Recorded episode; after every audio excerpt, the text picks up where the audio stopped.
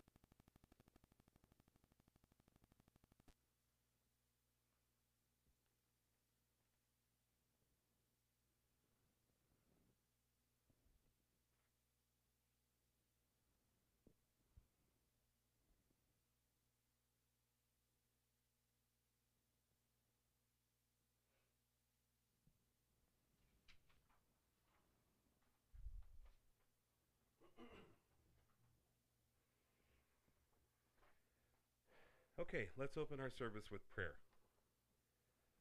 Father in heaven, we are thankful for this beautiful morning that you've given to us amidst the chaos that's out there in the world today. Uh, and there are people who are dying today who will meet you for the first time and not have known you were there.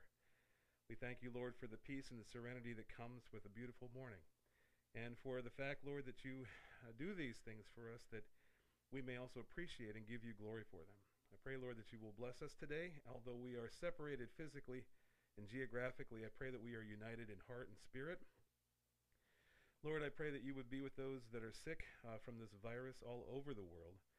Uh, that, again, Lord, in the midst of judgment, that you would remember mercy and grace. And for these people who are suffering that are both your people and not your people, Lord, I pray that you would ease their suffering and that you will protect our church and our families and our extended families from this virus. I pray for uh, our services today, that our minds would be focused on the Lord Jesus Christ. Amid no matter what's going on in the world, Lord, he still rules and reigns, and he is still worthy of all glory and honor due him. So we pray, Lord, that he would be our focus, and that all that is done today uh, would be honoring to the Lord Jesus Christ. We ask this in his precious name and for his glory. Amen.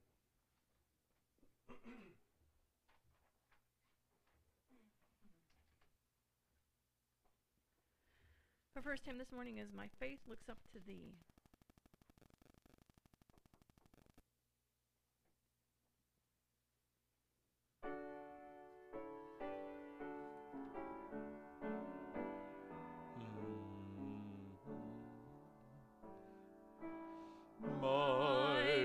faith looks up to thee, thou Lamb of Calvary, Savior divine. Now hear me while I pray, take all my guilt away. Oh, let me from this day be holy.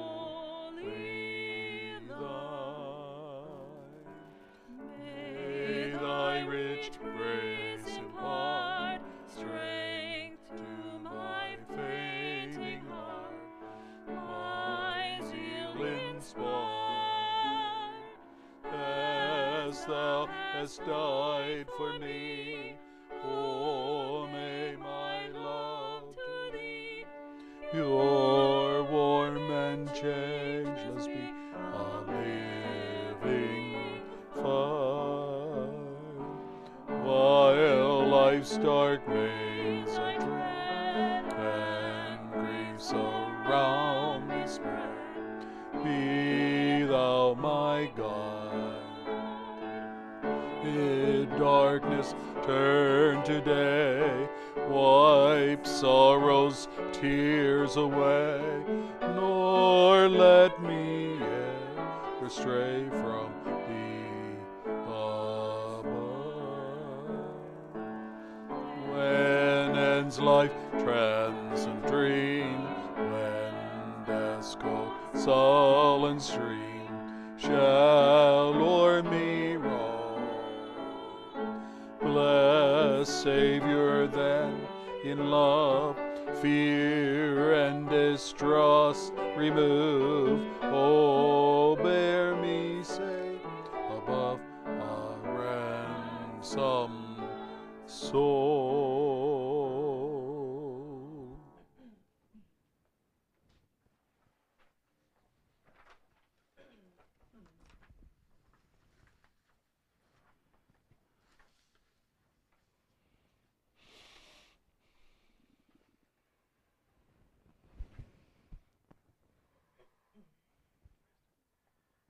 Our scripture reading uh, this morning is Hebrews ten.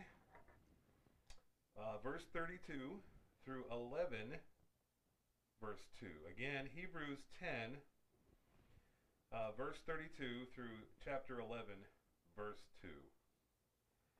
But recall the former days when, after you were enlightened, you endured a hard struggle with sufferings, sometimes being publicly exposed to reproach and affliction, and sometimes being partners with those so treated.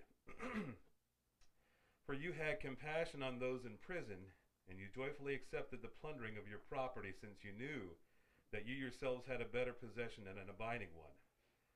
Therefore do not throw away your confidence, which has a great reward, for you have need of endurance, so that when you have done the will of God, you may receive what is promised. For yet a little while, and the coming one will come and will not delay. But my righteous one shall live by faith, and if he shrinks back, my soul has no pleasure in him. But we are not of those who shrink back and are destroyed, but of those who have faith and preserve their souls. Now faith is the assurance of things hoped for, the conviction of things not seen. For by it the people of old received their commendation. May God add his blessing to the reading of our word today, or his word today.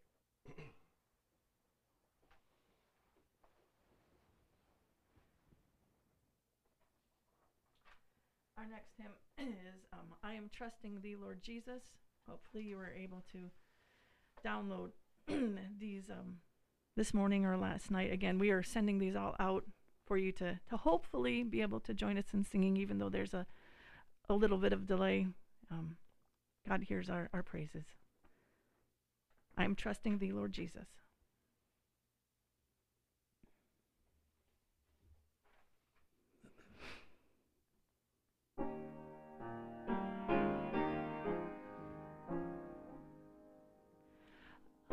I am trusting Thee, Lord Jesus, trusting only Thee, trusting Thee for full salvation grace.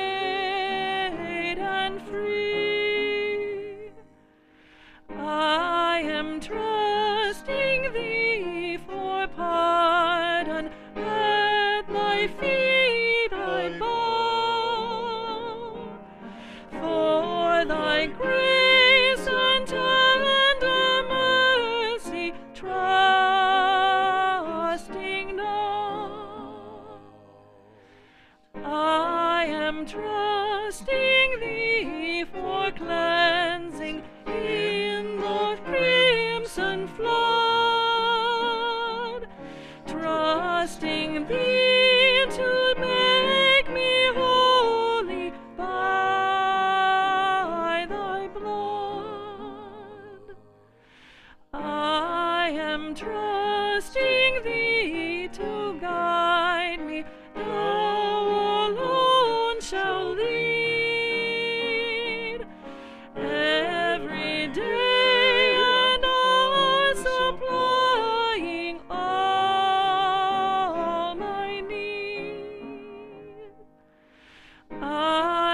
Trusting thee, Lord Jesus, never let me fall.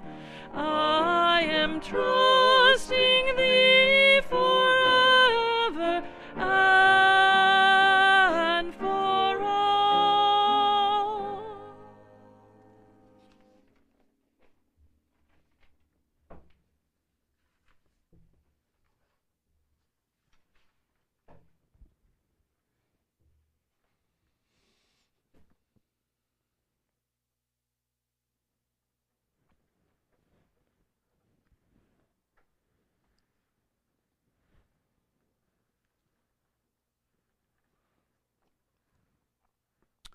Last Lord's Day, we consider the deposits God has to make in our account if we are to trust Him with our life. The principle being that there's no drawing out what is not first put in. So in the spiritual realm, since we're dead to God in our hearts, there's nothing there that would be ever solicit us to stop placing our faith in our abilities and to start trusting God for our salvation and for everything else. No person acts beyond their belief system. Thinking has to be changed before actions can be changed. And the man or woman of the world has wrong thinking when it comes to God. Paul writes in Romans, "For although they knew God, they neither glorified Him as God nor gave thanks to Him, but their thinking became futile, and their foolish hearts were darkened. Although they claimed to be wise, they became fools." Romans one, verse twenty-one and twenty-two. Add to this the truth that people love their sin and are predisposed not to relinquish it, and there's no way they will willingly give it up.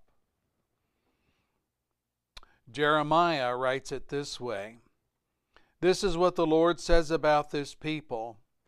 They greatly love to wander. They do not restrain their feet. So the Lord does not accept them. He will now remember their wickedness and punish them for their sins." Jeremiah fourteen, verse ten. So you see, with such deadness towards God and such love for all that is against God, God has to take it upon Himself to deposit repentance that is death to self and life, Holy Spirit enabling power, in order for people to cease being the enemy of God and to come to faith in Him as His disciple. God moves and then we move in response. God first loves us, says John, and then we love Him back. He deposits the spiritual graces needed to respond aright to Him as Lord and Savior, and then we exercise those graces as gifted stewards of His grace. Well, today's study begins to define for us what faith in God consists and how it expresses itself. We're going to talk today about confident faith. Faith, confident faith. The first thing we want to note is that all be all believers begin with no faith. Yes, you heard that right. All believers begin with no faith. Consider the fact that all of your life you have trusted in your own judgment, or in the advice of friends, or in the things you learned in school from various teachers, or maybe in the school of hard knocks as you experience life in all its various facets. You have always leaned on your own human wisdom, on others or in yourself to function in life. Education was your watchword. It was your cure-all. It still is for most people. If you didn't know something, you went to where you could obtain knowledge. You went to the library. You went to the internet. You went to a trusted friend or a knowledgeable colleague, to anyone and everyone except, except to God Himself. Even if you wanted to learn something about God, you trusted that somehow you could study the Bible on your own, or listen to a lecture from a theologian on the History or Discovery Channel, or to a sermon by a television preacher. In other words, you could, you could talk to friends and try to discover how they did on their spiritual journey. You could take a course on comparative religions, if you were more energetic, from the University of Michigan. Yet all of these sources spell out only one thing: a reliance upon your own intellect and wisdom to sort through the facts and arrive at correct conclusions. In other words, you trusted you. You became the final authority in convincing yourself that you knew God and how He works, what He approves, how to influence Him on your behalf, et cetera, et cetera. You became your own final accreditation for life and living. That said, you never discovered the God of the Bible this way. What you did is what we all do apart from God's work in us.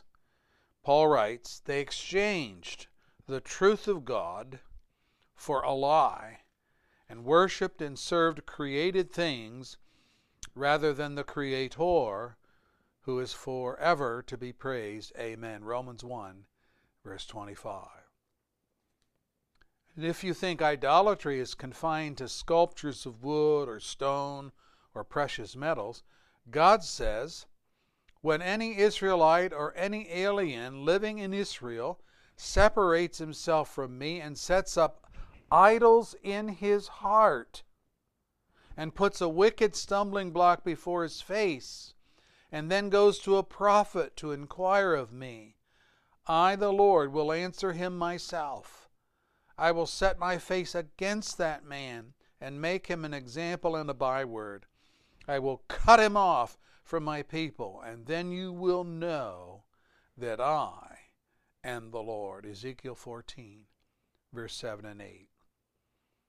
Idols of the heart. That's an interesting way that Ezekiel puts it. Idols of the heart can be anything, from a lust for power to the vanity of physical beauty to wanting to get wealthy, whatever. No one ever finds God by their own knowledge and wisdom, yet this is the only way we know how to live our lives before grace does its work in us. Paul writes it this way, for since the world through its wisdom did not know Him, God was pleased through the foolishness of what was preached to save those who believe. Jews demand miraculous signs, the Greeks look for wisdom, but we preach Christ crucified. Stumbling block to Jews, foolishness to Gentiles, but to those whom God has called, both Jews and Greeks, Christ is the power of God and the wisdom of God. All of that from First Corinthians one, verse twenty-one through twenty-four. Very interesting text. That that's how we come to know God. The Jews thought that they could discern God's presence among them by analyzing miracles. Miracles come from God, right? So to prove that a person was from God, thinking of the apostles here, the Jews demanded to see miracles. But you know, miracle seekers do not find God by witnessing miracles. Matthew writes of Jesus' ministry. Let me read it for you. Then Jesus began to denounce the cities in which most of his miracles had been performed because they did not repent.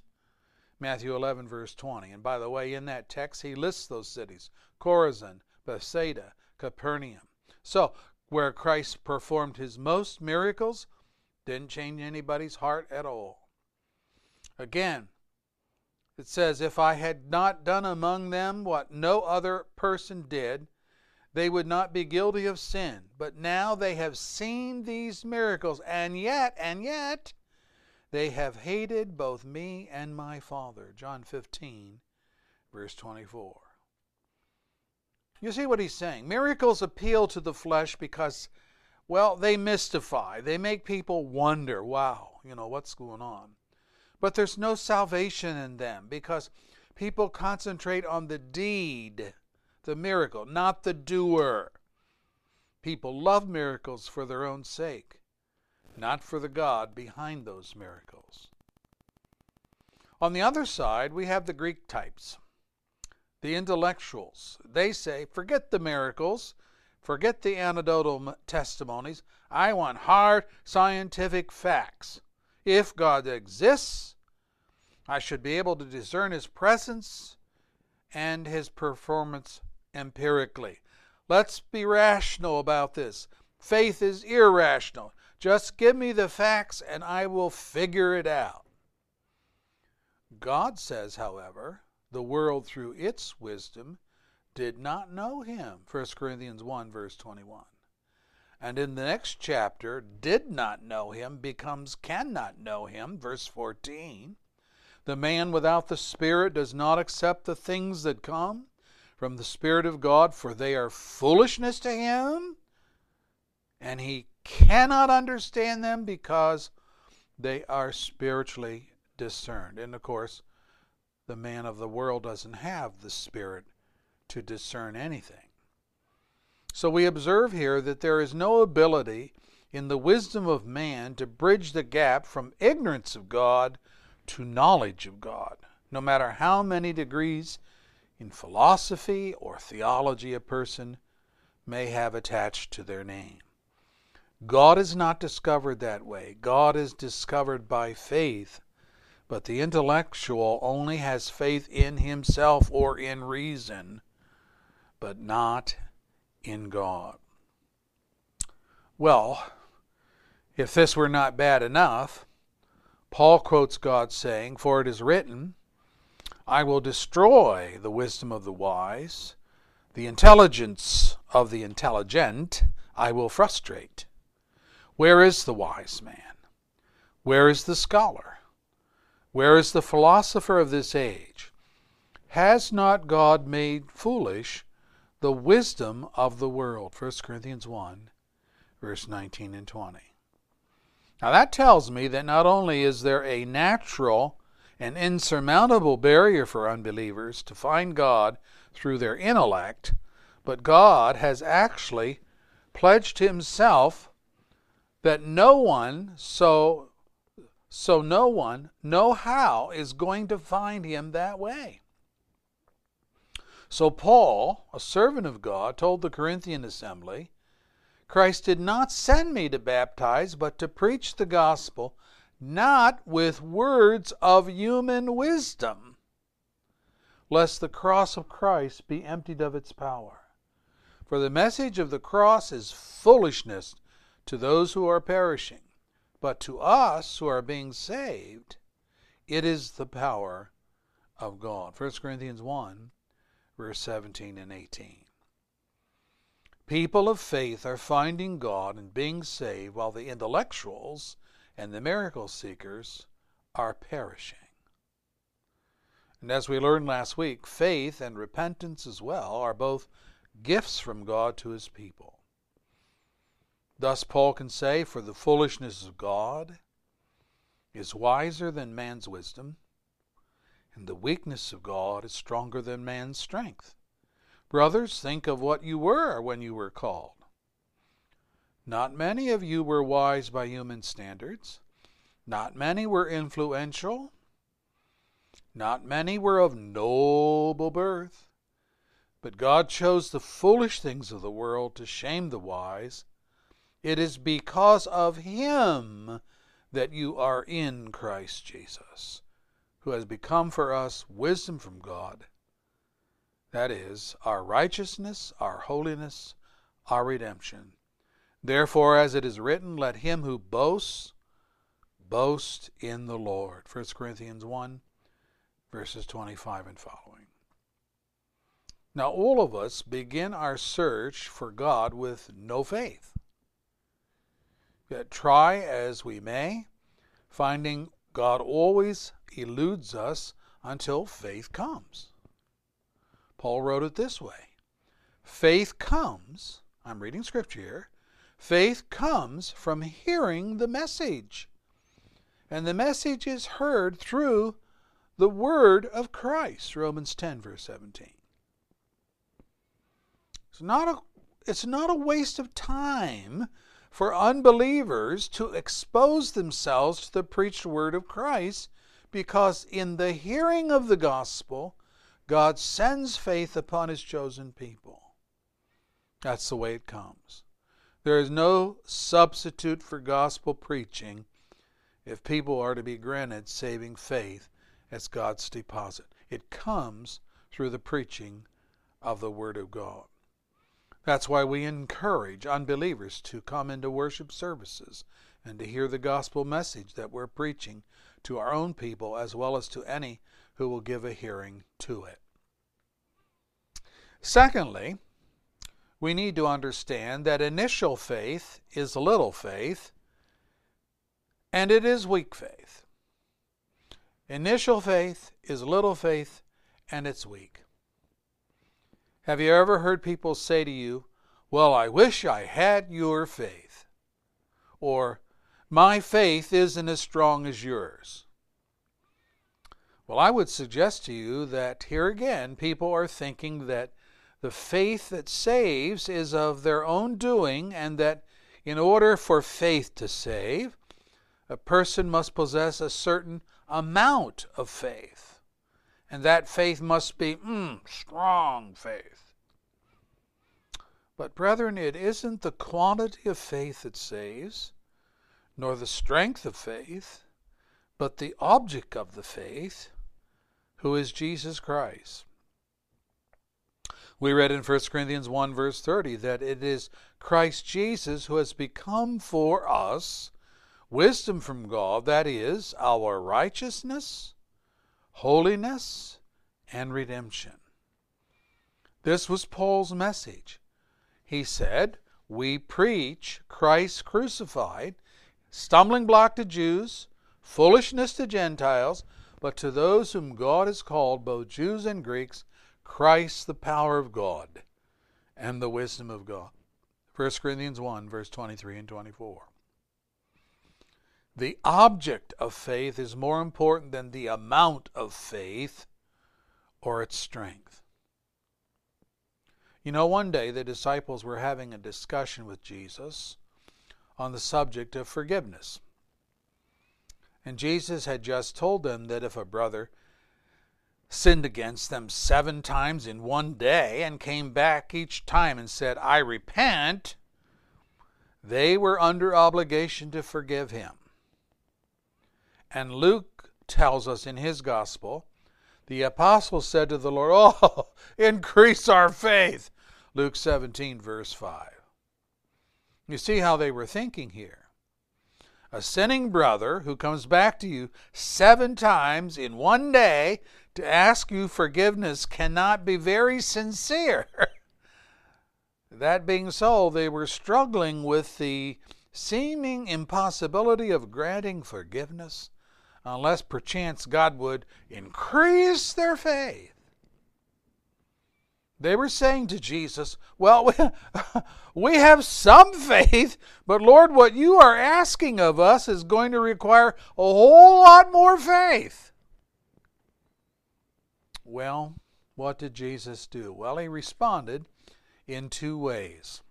Number one, he corrected their misconception about faith, saying this: if you have faith as small as a mustard seed, you can say to this mulberry tree, be uprooted and planted in the sea, and it will obey you. Luke seventeen, verse five and six. Now they were thinking, we need a lot of faith to accomplish what the Lord has told us to do. And Jesus was saying, oh, no, you don't. Even a mustard seed quantity, you know, a little mustard seed? Even a mustard seed quantity of faith can uproot and relocate trees by your command. How so? Because of the God in whom you are placing your faith.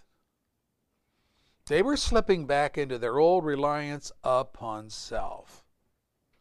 Forgiveness seven times in one day for the same infraction by the same brother seemed, whoa, impossible, because no one in their own strength could be so magnanimous towards willful sin. He can't be very sincere if he's coming back to me and doing the same sin seven times over. Who can forgive like that?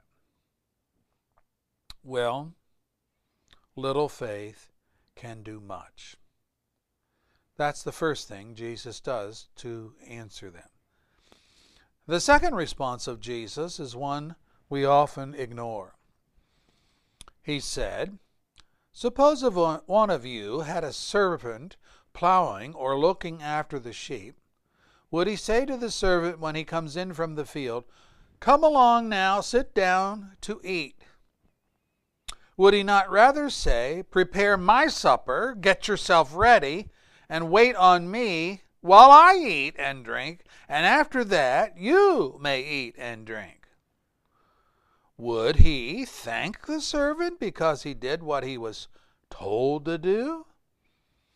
So you also, when you have done everything you were told to do, should say, you should say, we are unworthy servants.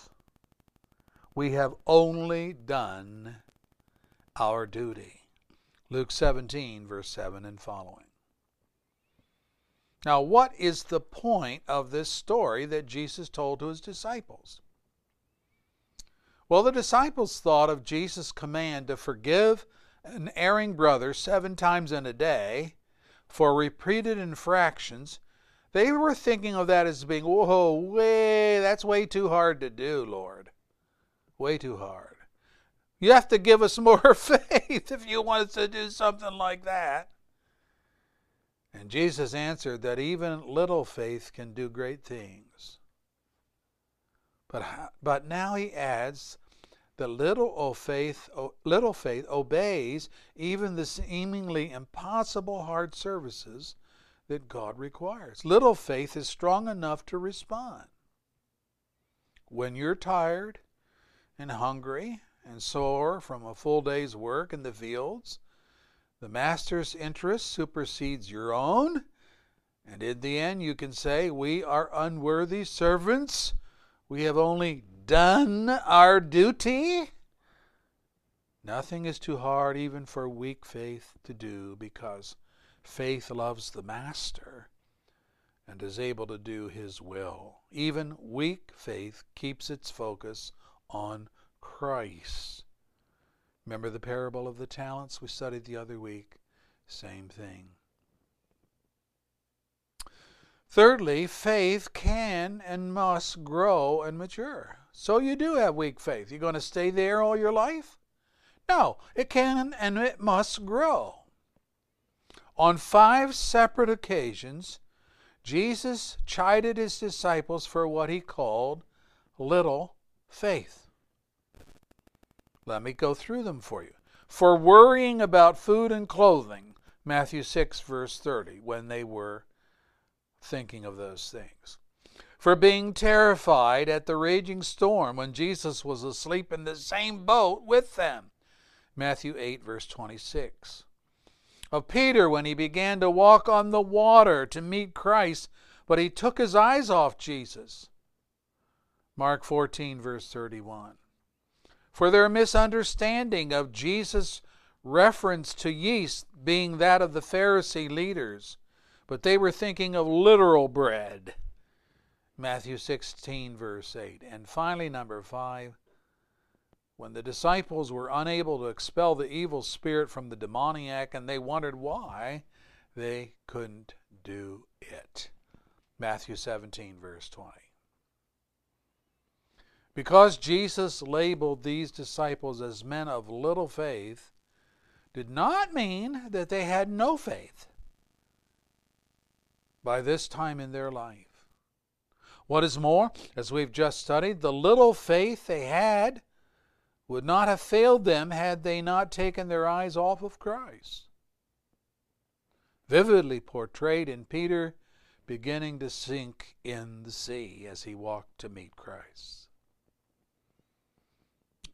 Little faith is only ineffective when it is redirected to self. Where am I going to get my next meal? How will I stay warm in this cold winter? This storm is going to sink our boat. We have to do something. Oh, you of little faith. I mean, is not Jesus asleep in the hold of that very same ship? Doesn't he care that we're perishing, they thought? So Jesus is chiding us for not packing a lunch today for our journey. That was at the feeding of the five thousand. No. Little faith, little faith. They missed it again and again and again. But having said that, we should also observe that these men grew. They matured in every area of their earlier failures. They grew up in their faith. What about faith for food and clothing? Earthly necessities. Let me read it for you. All the believers were one in heart and mind. No one claimed that any of his possessions were his own, but they shared everything they had with great power. The apostles continued to testify to the resurrection of the Lord Jesus, and much grace was upon them all. There were no needy persons among them, for from time to time those who owned land or houses sold them, brought the money from the sales, and put it at the apostles' feet, and that money was distributed to anyone as he had need. Acts four, verse thirty-two and following. So when it came to need, they had faith, and faith in God supplied their need. What about faith when terrified by dangerous situations? Think again of the storm. Or Peter's imprisonment after the beheading of James, a fate that Herod had in mind for Peter too. We read the night before Herod was to bring him to trial, Peter, listen to this, Peter was sleeping between two soldiers, bound with two chains, and sentries stood guard at the entrance. Acts twelve, verse six. Who can sleep peacefully the night before their execution? Yet this was Peter. What about faith to do the miraculous, the impossible? Peter walking on the water. On the preaching tour of Matthew ten, Luke seventeen, both speak of this. It says, Jesus instructed them, heal the sick, raise the dead, cleanse those who have leprosy, drive out demons. Freely you have received, freely give. Matthew ten, verse eight. And when they reported back, they said, Lord, even the demons submit to us in your name. Luke ten, verse seventeen. They were learning that faith, that trust in Christ, enabled them to do the impossible. Even their discernment level of the yeast of the Pharisees and the leaders increased. Faith allowed them to see through the strategies of these evil men, and they became bold for Christ. When Peter and John and later all the apostles were arrested and brought before the Jewish Sanhedrin because they refused to stop preaching the gospel, The chief priest said, "We gave you strict orders not to teach in his name." That is the name of Jesus. Acts five verse twenty-eight. What was their response? Peter said, Peter along with the other apostles replied, "We must obey God rather than men. The God of our fathers raised Jesus from the dead, whom you had killed by hanging him on a tree. God exalted him to his own right hand as Prince and Savior, that he might give repentance and forgiveness of sins to Israel. We are witnesses of these things, and so is the Holy Spirit, whom God has given to those who obey him." And when they heard this, they were furious, and they wanted to put the apostles to death. Acts fifteen, verse twenty-nine and following. But a Pharisee on this occasion, named Gamaliel, interceded, and in the end the apostles were flogged very badly and released with another warning, not to speak in the name of Jesus. Verse forty, Acts five. However, two verses later, what do we read? Day after day, in the temple courts and from house to house, they never stopped teaching and proclaiming the good news that Jesus is the Christ. Acts five, verse forty-two. What is all this? I'll tell you what it is. It is mature, grown-up faith. It is victorious faith. It is a faith that has finally captured the right vision. It is faith that has found its focus on Christ,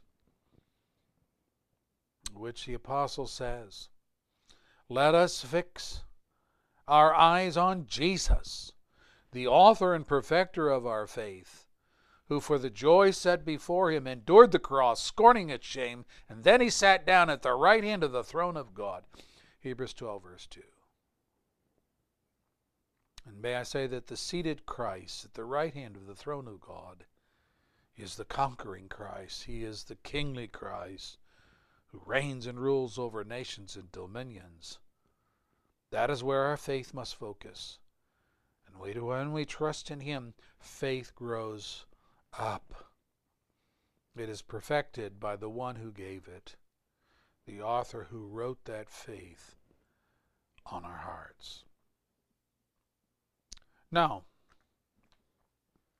faith can do extraordinary things.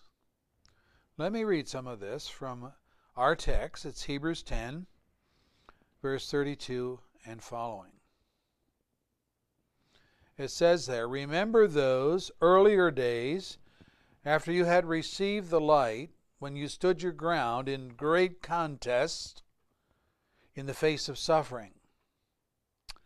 Sometimes you were publicly exposed to insult and persecution. At other times you stood side by side with those who were so treated. You sympathized with those in prison, joyfully accepting the confiscation of your property, because you knew that your, your, you yourself had a better and lasting possession. So, do not throw away your confidence. It will be richly rewarded. You need to persevere so that when you have done the will of God, you will receive what he has promised. For in just a very little while, he who is coming will come and will not delay. But my righteous one will live by faith. And if he shrinks back, I will not be pleased with him. But we are not of those who shrink back and are destroyed, but of those who believe and are saved. Now faith is being sure of what we hope for and certain of what we do not see. This is what the ancients were commended for. By faith we understand that the universe was formed by God's command, so that It, what is seen is not made out of what was visible. So faith looks beyond the just externals of things to the God behind that faith. Secondly, faith to do extraordinary things is a result of what we just read. Standing for Christ amidst severe trial. I would say firstly in personal and public suffering. In the, in the midst of insult and persecution. It has always been the case that the world will not leave us Christians live in peace. They preach toleration for all while practicing intolerance. What they mean is that we believers are to tolerate their sinful lies, adultery, drunkenness, greed, blasphemy of our God, the lifestyle of striving for goodness, godliness, and obedience to God's moral law. That's what they want. It's a one-way street, and for all that do not comply, there is ridicule and persecution. They want you to tolerate their behavior, but they do not want to tolerate our godly behavior. Peter put it this way, "The time that is past suffices for doing what the Gentiles want to do, living in sensuality and passions and drunkenness and orgies and drinking parties and lawless idolatry. With respect to this, they are surprised when you do not join them in the same flood of debauchery. And they malign you. But they will give an account to him who is ready to judge the living and the dead." First Peter four, verse three. There are consequences to men and women who live their lives by faith in the Son of God. And the world is a hostile place for faithful Christians. It's a hostile place. They don't love us. However, Jesus taught that we are a blessed lot when this happens. Let me read it for you. "Blessed are those who are persecuted because of righteousness, for theirs is the kingdom of heaven. Blessed are you when people insult you, persecute you, falsely say all kinds of evil against you because of me. Rejoice, be glad, because great is your reward in heaven. For in the same way they persecuted the prophets who were before you." Matthew five, verse ten and following. So we are called to realize that as our faith is in Christ, our trials are because of Christ. "They say all kinds of evil," Jesus says, "against you because of me." When this happens, it means that you're doing something right. He says, because of righteousness. Jesus says we are living in the company of the prophets, those who declared boldly the truth of God and suffered for it. There's no more a noble cause than that. Think of Jeremiah, just we pick on one prophet here. He was deprived of food and water and thrown into a dry well. Can you imagine that? They deprived him of food, gave him no water, and threw him in, threw him in a pit. The king of Israel was trying to form an alliance with King Jehoshaphat, but Jehoshaphat inquired if there were a prophet of God available. The king of Israel answered Jehoshaphat, "Well, there is still one man through whom we can inquire of the Lord, but I hate him because he never prophesies anything good about me, but always bad. He is Micaiah, son of Imlah." First Kings twenty-two, verse eight. Well, Micaiah was summoned, and sure enough, he prophesied that the king, along with Israel, would be sorely defeated on the battlefield if they took the counsel of the lying prophets. And for that, one of the king's servants slapped Micaiah in the face, and the king ordered, "Put him, this fellow, in prison, and give him nothing but bread and water until I return safely." First Kings twenty-two, verse twenty-seven.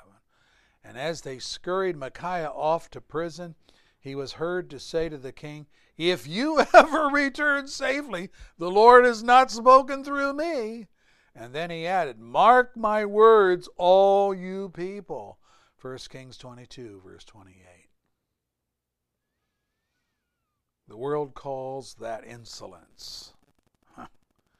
God calls it faithfulness.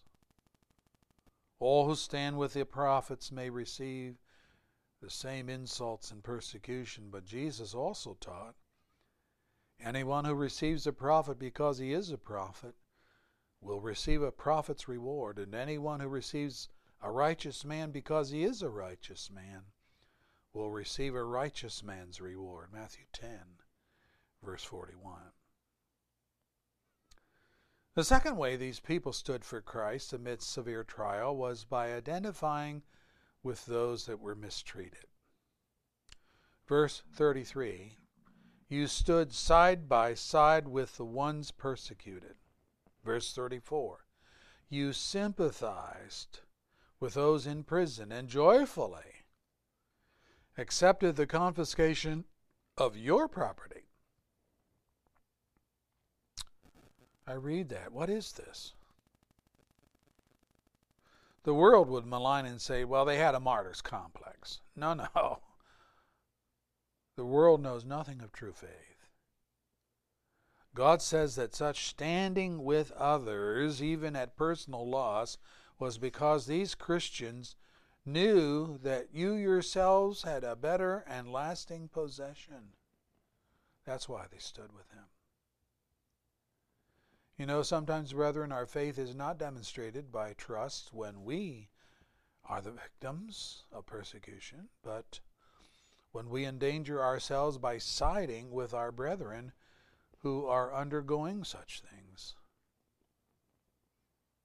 Jesus said in Matthew twenty-five, verse thirty-six, I was in prison, and you came to visit me. And they said, when? And he answered, whatever you did for one of the least of these brothers of mine, you did for me. Focus again, being upon Christ. Secondly, we learn that there should be perseverance without quitting. Verse thirty-five. Do not throw away your confidence, your faith. It will be richly rewarded. You need to persevere. God's reward is for those who have done the will of God, who have done the will of God. Christ is coming, he says, verse thirty-seven. When he comes, he will be looking for the righteous who live by faith and do not shrink back, verse thirty-eight.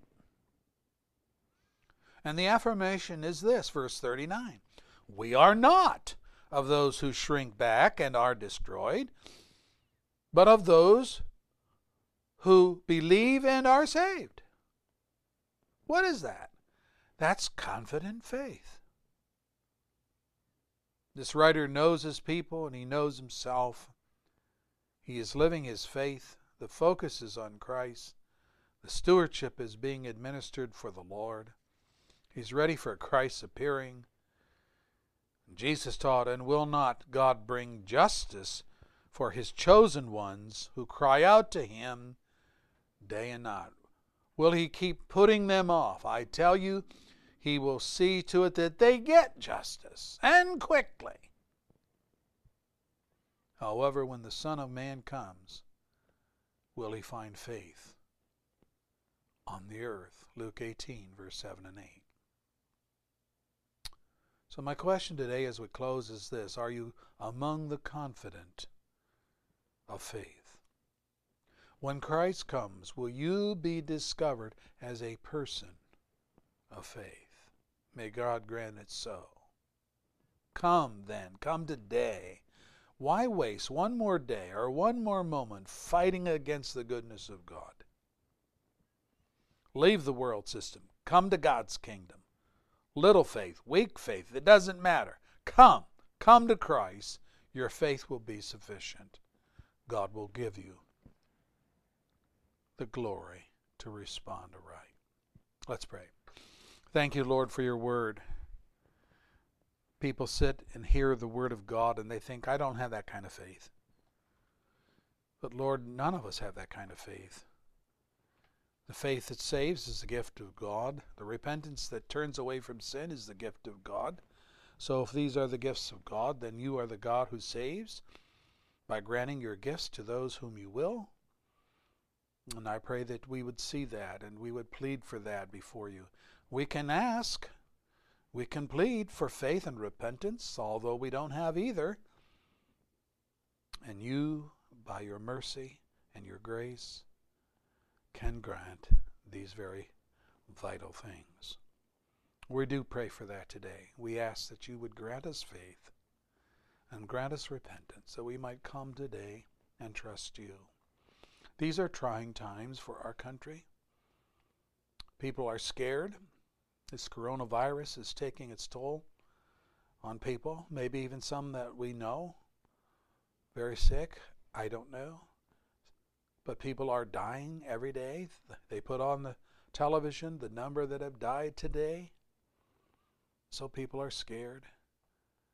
But if we're in Christ, we're not afraid to die. We know that absent from the body means we'll be present with the Lord instantly, at once. No purgatory, no waiting, but just boom, absent from here, present with the Lord. What could be bad about that? If we know Christ, there's nothing bad about it. But if we don't know Christ, there's a different scenario, and that is to be lost forever in the fires of hell. And yet, O Lord, we pray that you would grant faith and repentance, that that would never be the case. With any of our audience that's listening today, within the earshot of anyone that's preaching the gospel today, may they hear and believe by your grace. Amen.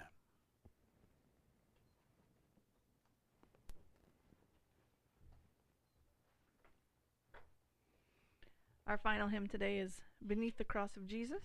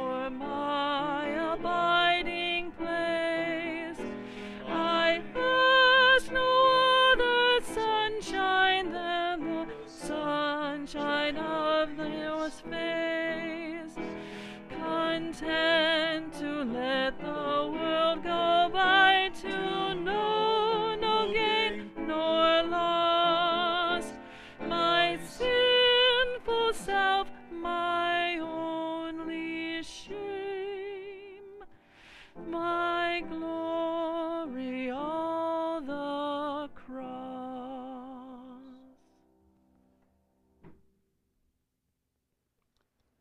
the Lord bless you. Have a safe week. We love you all.